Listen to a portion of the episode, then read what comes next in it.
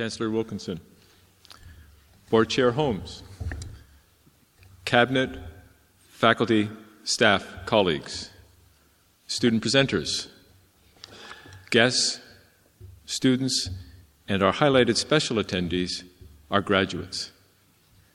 It's a privilege to speak to you today, and I recall a time as a faculty at my previous university was noted for stating whenever the New York State lottery reached $40 million, she would buy a ticket because the reward was worth it.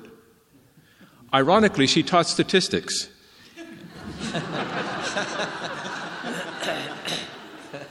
and actually, the odds ran counter to her logic. The higher the prize amount, the more tickets sold and the people participating, thereby technically reducing her chances. Yet she was drawn to the big prize. Besides, there was really no earning or achievement that was accomplished here, just plain luck or random numbers. The discovered treasure Jesus uses to illustrate the kingdom of God in Matthew 13 is very different than any lottery winnings or chance prize. Let me offer some observations to you and comments about this discovered treasure, both by what appears to be by chance and with subsequent clear intention and volition. The banking system was very different in first century Palestine. There were no mattress stashes or ATMs. Land held value and identity. As former exiles and living under Roman occupancy, it was very common to bury your treasure in the ground with the hope of safekeeping and future recovery. So imagine for a moment that you just now have moved into the residence here or an apartment near campus and discover a paper bag in the closet. It is filled with sufficient cash to pay your entire tuition and living expenses while here. Clearly, that is a significant discovery and one that you might even interpret to be an answer to prayer. Let's not right now invest the time as to what you could do, what you would do, or what you should do with that paper bag. But, after, but let's look at what the person in the parable does. After finding that treasure, he puts it back. Actually, I suspect he hides it probably even better than he first found it not unlike the TV show Survivor and the hidden immunity idol. Then we have this key phrase, what I want us to focus on today in the parable that says, Then in his joy, he went and sold all he had. Many of you have sacrificed much to be here. You've chosen to be part of a private, quality Christian education rather than the public's. Perhaps you sold much or sacrificed other in order to be here? What was your motivation? What compelled you to do that? Have you experienced joy in the midst of this journey? Seldom in life do we have full knowledge of a decision or a purchase that we make at the onset. Recently, I purchased a previously enjoyed vehicle And in the course of the conversation with several people, the comment has been made Was it a good purchase? And my response has been Get back to me in a couple years. Time and experience gives us a fuller perspective. You've heard that this morning from our two speaker graduates. Yet the scripture states that he immediately went with joy and sold all that he had for this treasure. Maybe you can say the same about your decision to be here at Tyndale. But how could you possibly know while you were here all that was going to happen? But now you have the ability to look back and I hope acknowledge this discovered treasure that you have found. Certainly, on behalf of your faculty, many of you graduating have become treasures and gifts with great potential and promise. We are confident as you go out into the marketplace, you will make meaning and make significant contributions. Don't disappoint us. It is a unique concept to come upon a discovered treasure. Just like the man in the parable or the paper bag in the dorm room closet, when you first came to Tyndale University College and Seminary, what were you expecting or looking for? Did you have a specific major or vocation plan in mind? Has it changed? Have you changed? Was it for ministry preparation that you came? And is that still your inclination and your desire? Did you come because we are a quality Christian university? Or were you drawn to a single building with surrounding parking lots at Ballyconnor?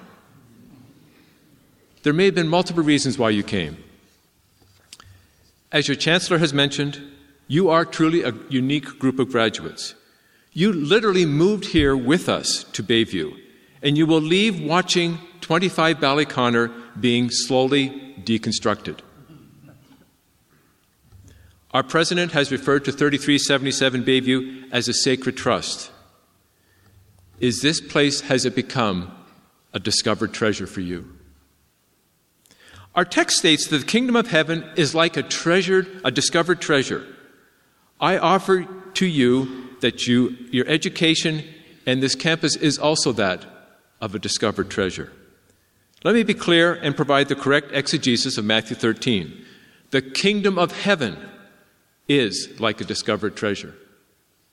That one prize or possession to which we must give full value and attention. I want, you to, I want to leave you with some related applications. You are going from here to new adventures and opportunities. For some of you, that would be graduate school. We're excited for you. Others of you are going back to your current employment, perhaps to consider what the next step is. Some of you are unsure what is next, and that may be unsettling. Whatever your vocation or your station in life, I want you to know that you are part of the kingdom and that you should consider yourself a treasure to be discovered. With joy is key to understanding of your discovered treasure. The parable states that the man went with joy, not fear or hesitation or caution or reluctance. He took great risk because he sold all to go back to rediscover that treasure. May you go from here with the same passion and conviction. You already know the world and too often the church gives way to fear, to manipulation, and self promotion. I challenge you to be different, to be better, to be kingdom participants, to be a discovered treasure. Tyndale University College and Seminary is a uniquely special place due to the mission, the history, and its people. I would suggest that the education, the equipping, and the experiences you, you have received here is also to be treasured. You do not fully know the richness you now possess, nor do you know the challenges that lie ahead. When I think back to over 30 years of experiences in Christian higher education and a few years of parish ministry, I can't tell you the number of times I drew strength and insight from the resources found in my education, in my relationships with former faculty and colleagues, and with the, within the support of the Christian community. Don't ever lose sight of that rich treasure you possess. And may it be so for you. I encourage you to draw deeply from the time remaining before graduation. Draw fully from your experience. Launch well, treasure deeply.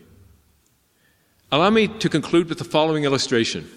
The late Chuck Colson, founder of Prison Fellowship, once shared this observation. During the U.S. involvement in the Vietnam War, there was a protest in Washington. Go figure. Sometime in the early 70s, this occurred, and a protester carried a placard that said, Stop the war! Nothing is worth dying for. Initially, Colson found himself agreeing with the sentiment, but then realized that if nothing is worth dying for, what is truly worth living for? If you are not prepared to die, or maybe more appropriately, to sell all for what you value, what you cherish, what you treasure, then are you truly living? I leave you with the challenge to live your life fully, passionately, and with joy.